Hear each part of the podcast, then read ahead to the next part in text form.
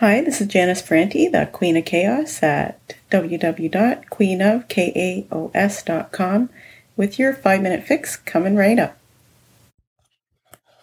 I don't have time. I don't have time. I do not have time for this. I tell myself this, I don't know how many times a day when I am procrastinating on doing things that I should be doing.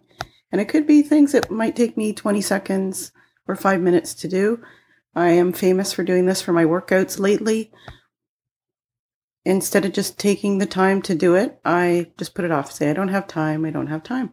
So I'm thinking today, how about if you catch yourself in telling yourself that you don't have time to do things that don't take that long or that are truly a priority?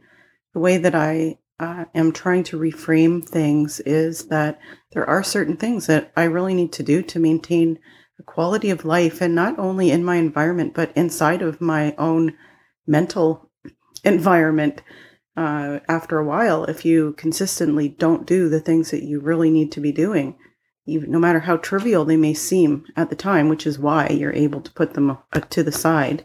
Because if you don't do your workout once or if you don't do your five minute pickup once or you don't do clean off your dishwasher once you think it's not going to make a big impact, but it, then it that becomes the habit, and next thing you know, you're in total chaos and you get behind, and things aren't as nice as they used to be, and then you start feeling bad about yourself. So it really is important, and the key is to put yourself first, and we'll be talking more about that later.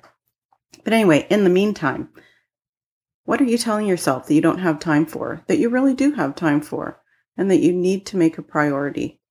Think about that today and, and catch yourself if you're doing it and then just do it. And have a shiny day. And if you'd like more help with your day, you can go to queenofchaos.com.